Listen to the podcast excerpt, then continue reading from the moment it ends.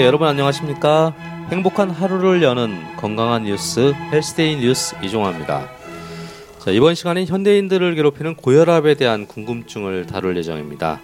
자, 오늘 이 시간에도 고려대학교 안암병원 가정의학과 김향현 교수님과 헬스데이 뉴스 의학 전문 기자 네 분이 함께했습니다. 안녕하세요. 안녕하세요. 어, 얼마 전 한국 성인의 건강 수명이 가장 큰 손실을 주는 만성 질환은 고혈압이라는 연구 결과가 나왔습니다. 울산의대 예방의학교실의 연구였는데요. 너무나 많은 사람들이 앓고 있기 때문에 위험성을 간과하고 있는데 어, 이 결과는 고혈압이 얼마나 무서운 질환이라는 것을 다시금 상기시키는 계기가 되었습니다. 고혈압의 원인으로 운동 부족과 음주, 고령, 흡연, 비만, 서구적인 식습관, 스트레스 등등 심리적인 요인과 환경적인 요인들이 두루 관련되어 있습니다. 자, 오늘은 이 고혈압에 대한 이야기를 나눠볼까 하는데요. 그럼 먼저 헬스데이 뉴스 기자들이 준비한 고혈압에 대한 이슈 살펴보도록 하겠습니다. 김진욱 기자부터 소개해 주십시오. 네, 저는 고혈압의 주된 원인으로 꼽히는 소금과 설탕에 대한 이슈를 준비했습니다. 많은 사람들이 소금을 고혈압의 주범으로 주목했었는데요. 작년 9월 미국 캔자스 세인트 루크 미드 아메리카 심장연구소에서 고혈압을 일으키는 주된 원인은 소금 속 나트륨이 아닌 설탕이라는 연구 결과를 발표했습니다. 포도당과 과당이 내 시상하부에 영향을 미쳐 심장 박동수를 높이고 고혈압을 유발한다는 것인데요. 특히 연구진은 염분 섭취를 강제로 저지할 경우 사람들이 역으로 당 섭취를 늘리게 돼 당뇨병, 비만, 심혈관계 질환을 앓을 위험이 높아진다고 강조했습니다. 체내 염분 농도가 지나치게 낮으면 역으로 혈액 속 지방량이 증가돼 신진대사 순환이 저해될 가능성이 높다고 설명했습니다. 네, 되게 어려운 거네요. 네, 아유, 준비하시느라 고생하셨습니다. 자, 김정우 기자는 어떤 거 준비하셨습니까? 네, 저는 고혈압 환자들이 피해야 하는 생활 습관들을 준비했습니다. 고혈압 환자들은 짠 것도 피해야지만 금연이 무엇보다 중요하다고 하는데요. 아무리 혈압을 잘 조절한다고 해도 흡연을 한다면 폭탄 하나를 안고 살아가는 격이라고 합니다. 또 카페인과 스트레스도 혈압을 급격히 상승시킬 수 있어 피해야 하는데요. 과일과 채소, 생선 위주의 식사를 많이 하고 지방 섭취를 줄이는 게 중요하다고 합니다. 네, 김정우 기자는 생선 위주의 식사 습관이잖아요. 저야 뭐 전형적인 그렇습니다. 술 담배는 계속하면서. 그렇죠. 네, 알겠습니다. 네, 손영림 기자 어떤 거 준비하셨습니까? 네, 저는 고혈압 환자들의 운동법을 준비했습니다. 고혈압 환자들은 유산소 운동 위주로 일주일에 3회에서 5회 정도 운동을 하는 것이 좋다고 하는데요. 처음 시작할 때는 10분에서 20분 정도씩 그리고 천천히 연장해서 30분에서 50분까지를 하는 게 알맞다고 합니다. 그러니까 이게 고혈압도 그렇고 저희가 이제 헬스데이 뉴스 팟캐스트를 시작한 지 이제 올해 이번 9회차잖아요. 네. 모든 게 다 운동이에요. 음, 어, 그러게요. 평, 평소에 운동을 안 하는 사람들은 이게 다 걸릴 수 있는 병들이죠. 꾸준히 하기가 정말 어렵잖아요. 네. 네. 그렇죠. 자, 그럼 안민아 기자 어떤 거 준비하셨어요? 네, 뭐 우리가 매일 먹는 음식들 중에서 먹을 땐 잘 못 느끼는데 실제로는 소금 함량이 높은 음식들을 살펴보았습니다. 대한 고혈압 학회의 고혈압 길라잡이 책자를 보면 총 21가지 식품에 대한 소금의 양을 정리해 놓은 게 있는데요. 여기에는 이제 우리가 보통 먹는 1회 분량의 라면 그러니까 90g당 2.3으로 가장 이제 높았고요. 크래커나 건멸치 같은 이제 이런 것들은 각각 20g당 0.3, 뭐 0.4 이렇게 해서 가장 작았습니다. 특이한 점은 우리 열무김치 좀 많이 먹잖아요. 열무김치의 경우가 이제 60g당 1.3 그리고 배추김치는 60g당 한 1.7 정도였는데요. 요게 라면이랑 김치가 그러니까 라면 먹을 때 보통 김치 많이 드시는데 라면에다가 이제 김치를 드시게 되면 이분들 이제 고혈압 환자의 환자분들의 경우에는 상당히 위험할 수 있겠다는 생각이 들었습니다. 네. 네, 한국 음식이 좀 짠 게 좀 많죠. 네. 그렇죠. 또 짭짤해야 또 맛있고요. 네. 자, 교수님. 고혈압이란 어떤 질병이고 환자들에게 어, 도움이 될 만한 최신 이슈 같은 것들이 좀 있는지 좀 설명 부탁드릴게요. 어, 2014년도 이제 작년이죠. 작년에 발표된 JNC8이라는 그 고혈압 관리 지침에 따르면 그 고혈압은 이제 특기 혈압, 그러니까 우리가 보통 수축기 혈압과 이완기 혈압 두 가지로 진단을 하게 되는데 수축기는 140, 이완기 혈압은 90 이상일 때를 저희가 고혈압이라고 진단을 합니다. 그래서 이 둘 중에 하나만 해당이 되더라도 저희가 고혈압이라고 진단을 하는데요. 뭐 최근에 이런 고혈압은 이 여러 가지 관련성, 그러니까 최근에 저도 이제 연구를 했지만 이런 안압이라든지 또는 뭐 그래서 뭐 콩팥 질환과 연관성이 또 높다든지 이런 그 다른 타 장기와의 관련성을 또 가지고 많이 연구도 하고 또 이런 그 혈압이 예전에는 노인분들 같은 경우는 마찬가지로 140에 90이 기준이었지만 최근에는 150에 90으로 좀 달라졌다는 것도 좀 주, 주목할 만한 그런 연구라고 생각을 합니다. 아, 노인분들은 150에 90이에요?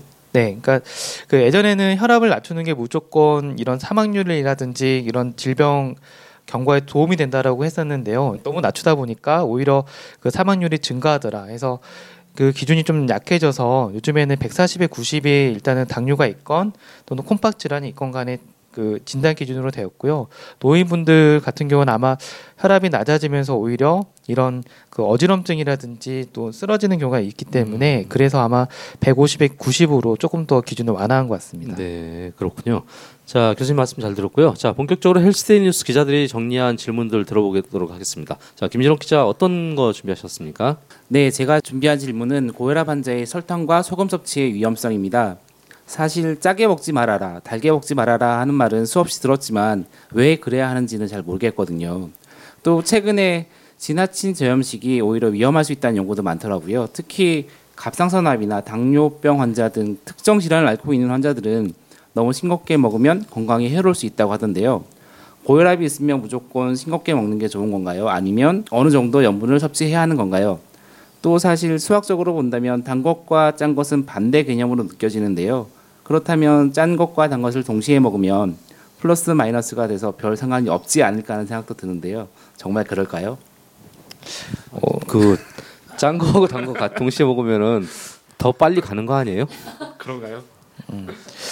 그 보통 하루 권장 소금량이 한 5g 정도로 알고 있습니다. 근데 이 보통 소금이 많아지게 되면 우리 신체에서는 이런 소금을 배출해야 되기 때문에 뭐 콩팥이라든지 이런 데서 더 많은 일을 해- 또 해야 되고요. 또 혈압이 올라가게 되면 이 혈관에 손상이 가면서 콩팥과 같은 장기에도 무리가 갈 수 있습니다.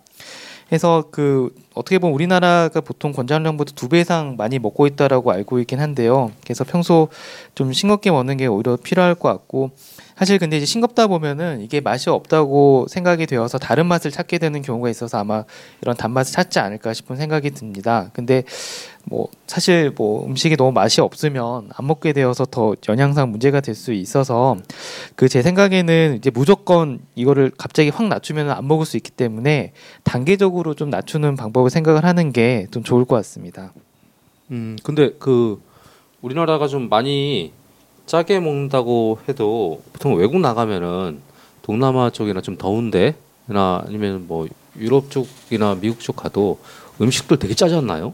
저는 굉장히 짜다고 생각하는데 그게 아마 그 우리나라는 밑반찬으로 계속 이런 뭐 김치나 된장이라든 이런 것들 그 국물 위주가 많다 보니까 이게 단번으로 먹는 짠맛보다는 총량이 아마 많은 게 문제가 될것 같습니다. 아, 그렇군요. 네, 어, 잘 들었고요. 음, 김정우 기자는 어떤 질문 준비하셨어요? 네, 저는 고혈압 환자들이 아스피린을 장기 복용하는 것이 과연 좋은가 하는 것입니다. 아스피린의 효용성을 놓고서는 좋다, 나쁘다는 연구들이 워낙 다양해서 헷갈리는데요. 어쩔 땐 좋다고 하기도 하고 어쩔 땐 나쁘다고 해서 참 어렵다는 사람들이 많습니다. 고혈압 환자들이 아스피린을 먹어도 될까요? 또 고혈압 환자들이 심혈관 질환 같은 합병증을 예방하려면 어떤 영양제를 먹어야 하는지도 궁금합니다. 어, 어떤 고혈압 환자에서 좋은 영양제라고 하기는 좀 어려울 것 같고요. 다만 이제 아스피린을 우선 말씀드리자면 그 아스피린을 무조건 먹는 게 좋은 게 아니고 이제 남성에서는 45세 그리고 여성에서는 55세부터 권유를 할 수가 있고 또 특히 이제 그 심염 심혈관 발생 위험도가 한 4% 이상 정도 될 때 투여하는 게 의미가 있다라고 되어 있습니다. 특히 이제 뭐 앞서 말씀드렸던 당뇨라든지 또는 뭐 이상 지질 혈증 그러니까 콜레스테롤 높은 경우 그리고 흡연이나 또는 이와 같은 고혈압이 있을 때 복용하는 게 도움이 되고요. 뭐 여성의 경우에는 뭐 신반세동, 뭐 자심실 비대가 있을 때도 도움이 된다라고 합니다. 그래서 그 아스피린이 이제 부작용 중에 하나가 이런 출혈성 경향이 좀 증가하는 경우가 있어서 만약에 아스피린을 복용 중에 이런 잇몸이라든지 이런 데서 좀 피가 좀 나고 잘 멈추지 않는다면은 아스피린을 이틀에 한 번 정도로 좀 줄여보거나 또는 아스피린의 어떤 어, 반응이 좀 없거나 또는 효과가 좀 어, 알레르기가 있는 경우가 있는데 이때는 다른 종류의 약으로 바꿔보는 것도 도움이 된다라고 합니다. 음, 네. 그렇군요. 어, 자, 다음 손영임 기자는 어떤 질문들을 준비하셨나요? 네, 저는 고혈압 환자들의 운동량이 궁금합니다. 고혈압 환자는 피곤함을 느낄 정도의 운동은 피하고 땀이 약간 맺힐 정도로 운동을 하라고 하는데요. 고혈압 환자에게 저강도의 운동을 강조하는 이유가 무엇인가요? 또 고혈압 환자는 아침 운동이 좋지 않다고 하는데 보통 아침에 운동을 해야 좀 상쾌하잖아요. 어르신들은 등산도 많이 가시는데 그렇다면 몇 시 정도부터 하는 게 좋고 왜 아침 운동이 좋지 않은지도 좀 궁금합니다.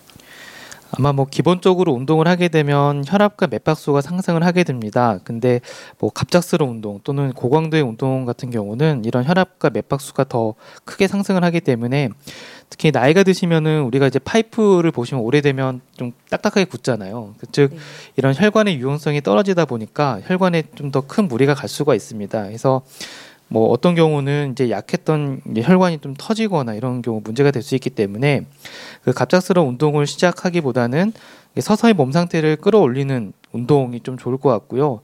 특히 이제 아침 운동 중에서도 이제 추운 아침, 겨울에 하는 운동은 특히 그 춥기 때문에 교감 신경이 좀 증가된 상태이기 때문에 주의를 요합니다. 그 시간은 만약에 이런 너무 춥거나 이런 시간을 좀 피한다면 크게 문제는 없을 것 같습니다. 갑자기 궁금한 건데 혈압이 보통 고혈압인 사람들이 아까 이제 140, 190 이상이라고 했잖아요. 근데 이제 그 중에 하나만 이제 올라도 고혈압이라고 하셨는데 이게 늘 그런 건 아니고 보통 되게 뭐 110대에서 120대 왔다 갔다 하다가 순간 스트레스 받거나 아니면 되게 뭐 그럴 때 올라가는 것들도 고혈압이라고 봐야 되는 건가요? 그러니까 보통 그 고혈압 진단은 한 번 측정으로 저희가 이제 고혈압 진단을 하지 않고요. 네. 적어도 이제 외래에서 다른 날 방문했을 때 두 번 이상 혈압 측정의 평균값으로 보거든요. 근데 이제 우리가 당연히 뭐 스트레스 받거나 이럴 때는 맥박수도 올라가고 혈압도 올라갈 수가 있어서 네.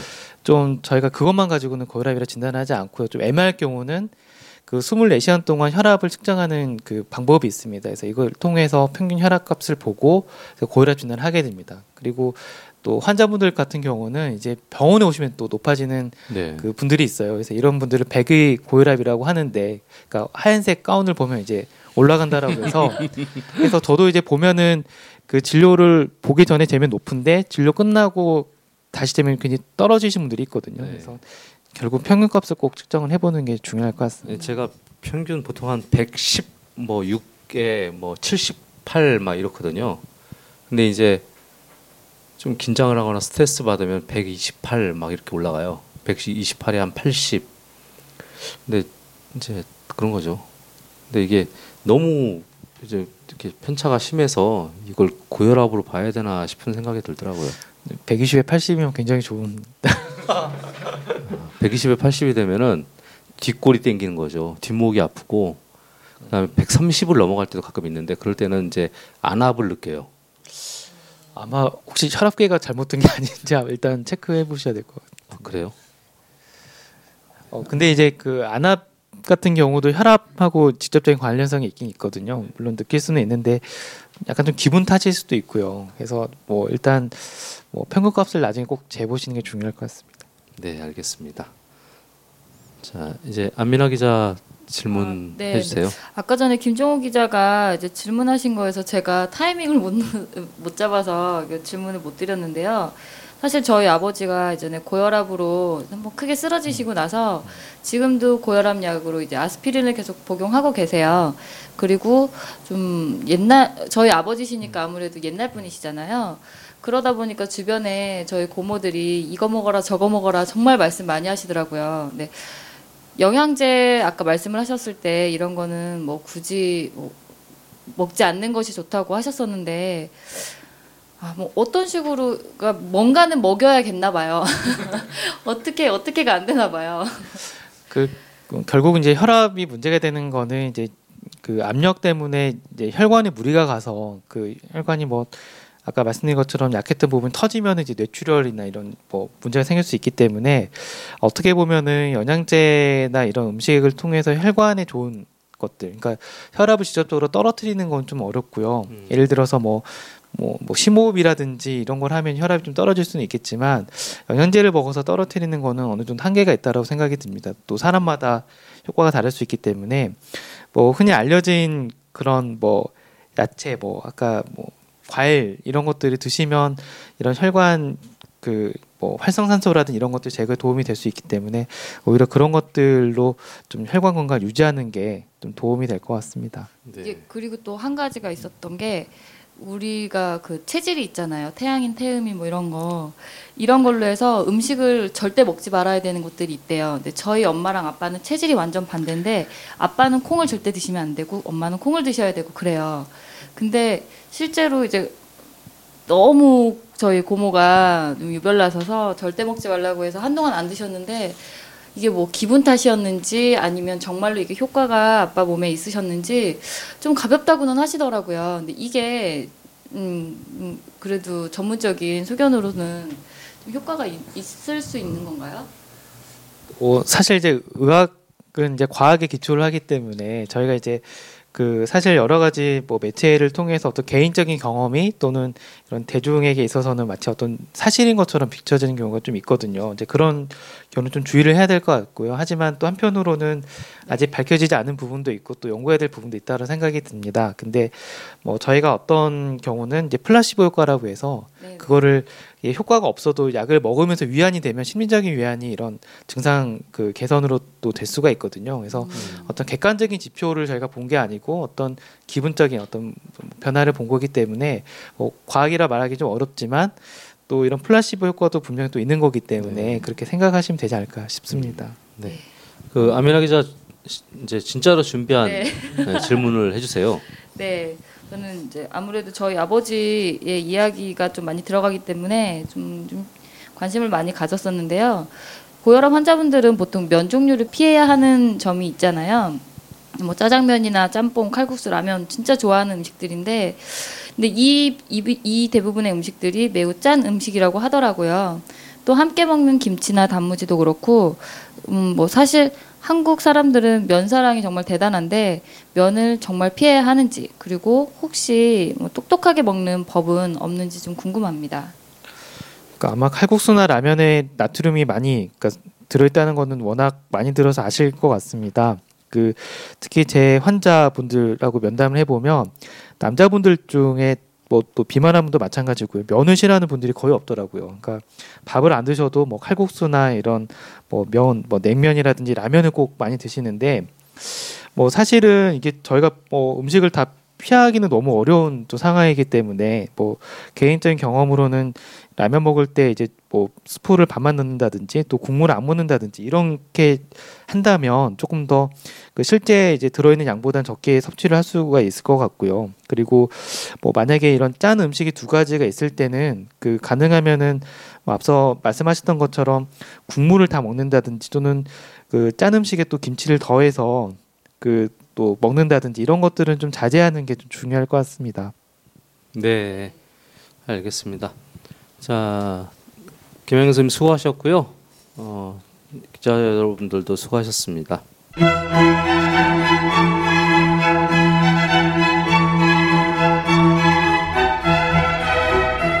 자, 이번엔 김양현의 기다 아니다 코너입니다.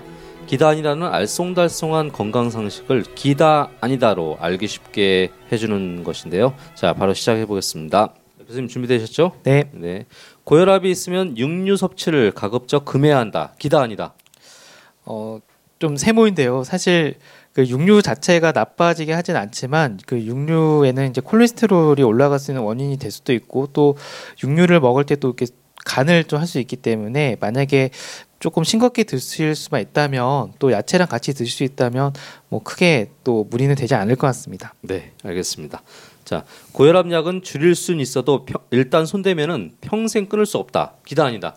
어, 기다. 그러니까 혈압 자체가 그냥 약을 먹지 않더라도 또 이제 고혈압이 없더라도 점차적으로 올라가게 되거든요. 특히 음. 여성은 폐경 후에 많이 증가하게 됩니다. 그래서 간혹 저염식을 정말 효과적으로 하고 뭐 체중도 감량하고 한다면은 혈압이 좋아져서 끊을 수 있지만 굉장히 드뭅니다. 아 그럼 체중을 줄이고 저염식을 하면은 이제 혈압이 낮아질 수 있는 가능성도 있는 건가요? 그러니까 그 만약에 생활 습관 자체가 굉장히 좋지 않아서 혈압이 올라간 경우라면 네. 그 이런 생활 습관 개선을 효과를 볼 수가 있는데 네. 아까 말씀드린 것처럼 폐경후와 같이 어떤 호르몬 영향을 받는 아. 경우에 있어서는 크게 도움 네. 못 받을 수 있습니다. 알겠습니다. 자, 어, 다음 질문입니다. 뒷목이 뻑뻑하면 고혈압을 의심해야 한다. 기다 아니다. 아니다. 그러니까 뒷목 뻣뻣한 게 여러 경우에서 올 수 있기 때문에 꼭 고혈압을 의심해야 될 상황은 아닙니다. 네, 알겠습니다. 자, 고혈압보다 저혈압이 더 위험하다. 특히 젊은 사람들에겐 고혈압보다 저혈압이 더욱 위험하다. 아니다. 그 세모입니다. 그때 저혈압은 노인에게서도 위험이 될 수 있기 때문에 연령에 상관없이 위험하고요. 네, 특히 뭐 젊은 사람보다는 노인에서 저혈압이 더 위험할 수 있습니다. 네, 네. 자, 화를 잘 내는 사람은 고혈압 위험이 매우 높다. 아니다. 어, 이것도 세모인데 사실 연구를 좀 해봐야 될 것 같은데 이제 기본적으로 화를 내면 교감 신경이 항진이 되기 때문에 혈압이 올라갈 수는 있을 것 같습니다. 네, 알겠습니다. 답변 감사합니다.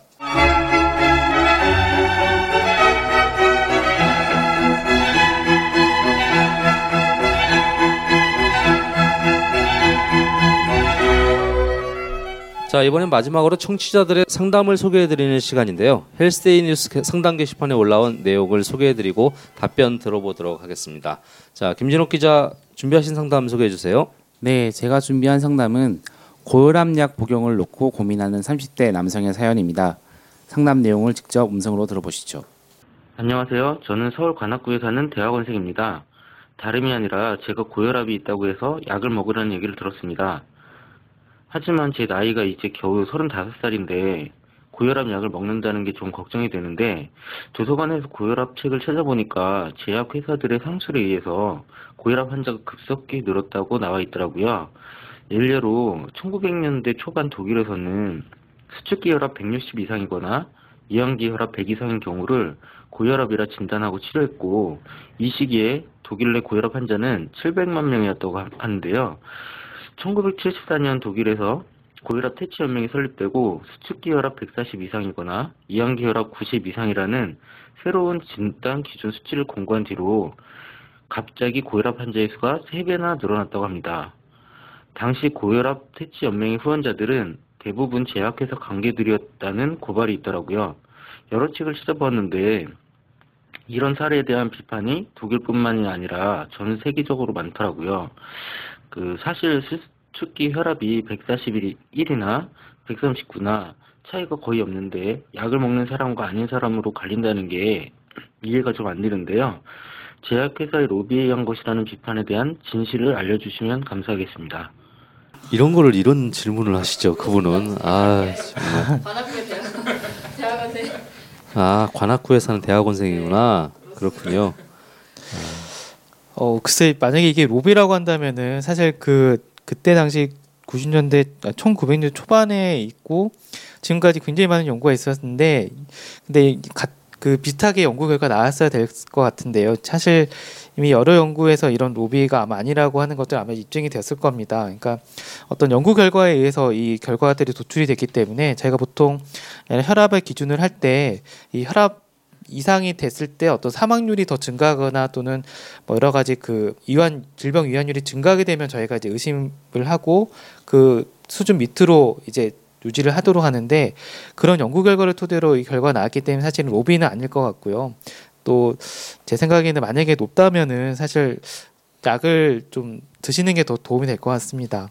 자 김정호 기자는 이제 어떤 질문 준비하셨나요? 네, 제가 준비한 상담은 고혈압약의 부작용을 묻는 내용인데요. 직접 들어보시겠습니다.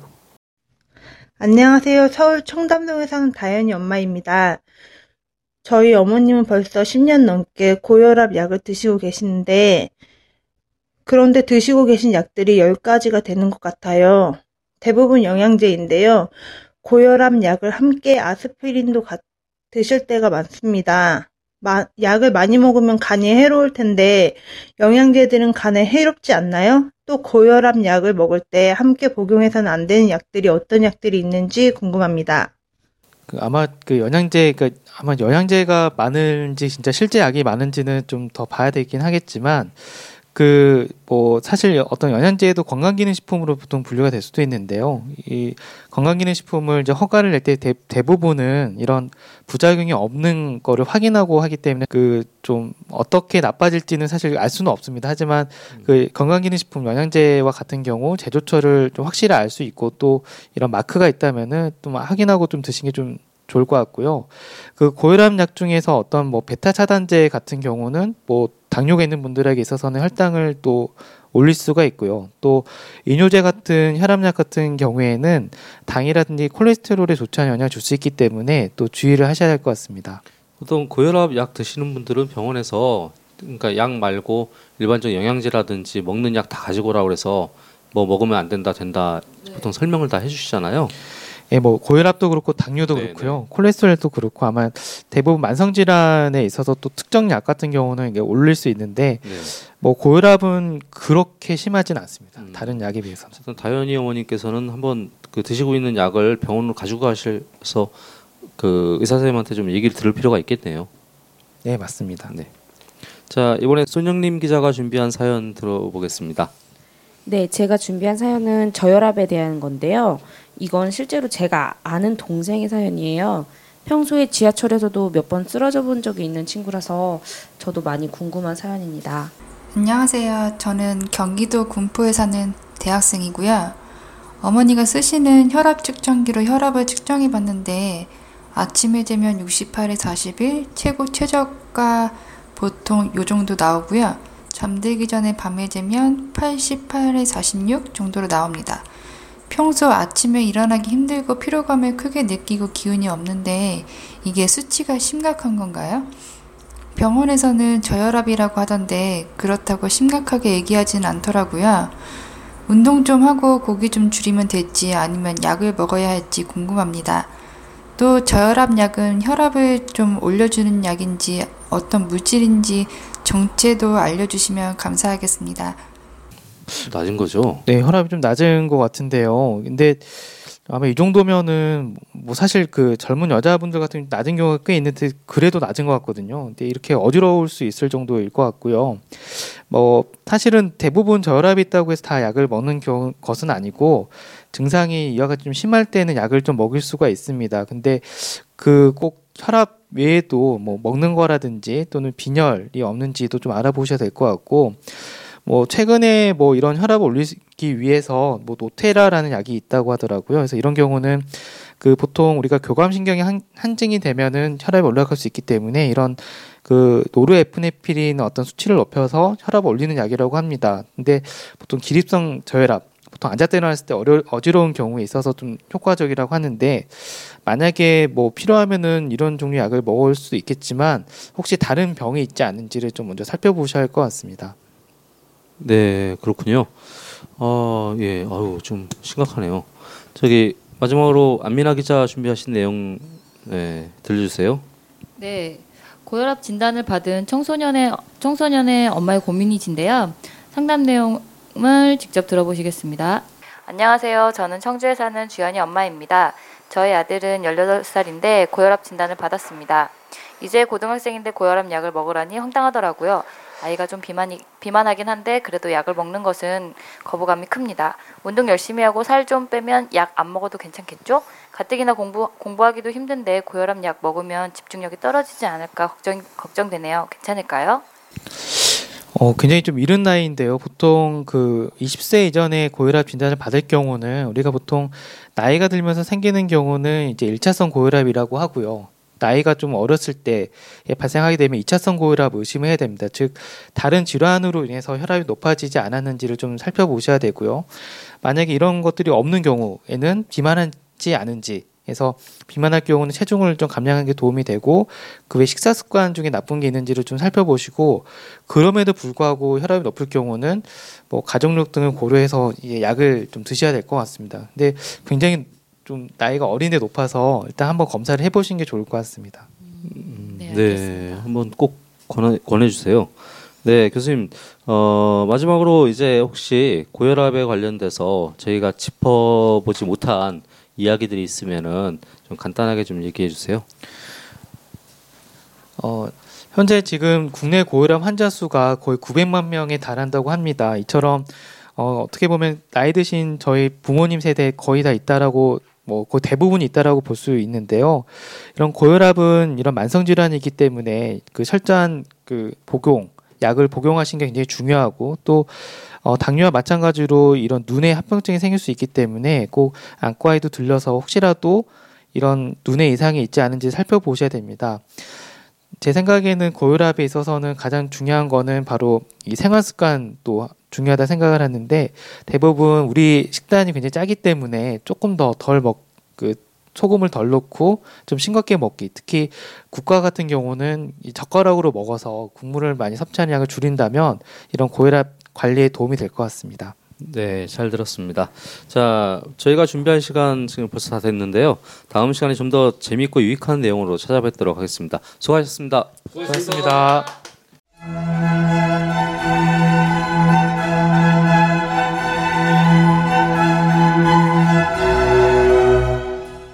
침묵의 살인자로 불리는 고혈압. 고혈압은 특별한 증세도 없다가 갑자기 생명을 위협하는 것으로 잘 알려져 있습니다. 혈압 관리는커녕 잘못된 고혈압 정보를 알고 있는 사람도 많아 더욱더 위험합니다. 자, 오늘 저희들과 함께한 시간 그렇 이러한 오해 좀 푸셨는지 도움이 되셨는지 궁금합니다. 네, 고혈압 환자가 폭음하면 사망 위험이 13배나 증가한다는 연구 결과도 있는 만큼 평소 균형적인 식사와 금연, 절주, 적당한 운동이 필요한 것 같습니다. 감사합니다.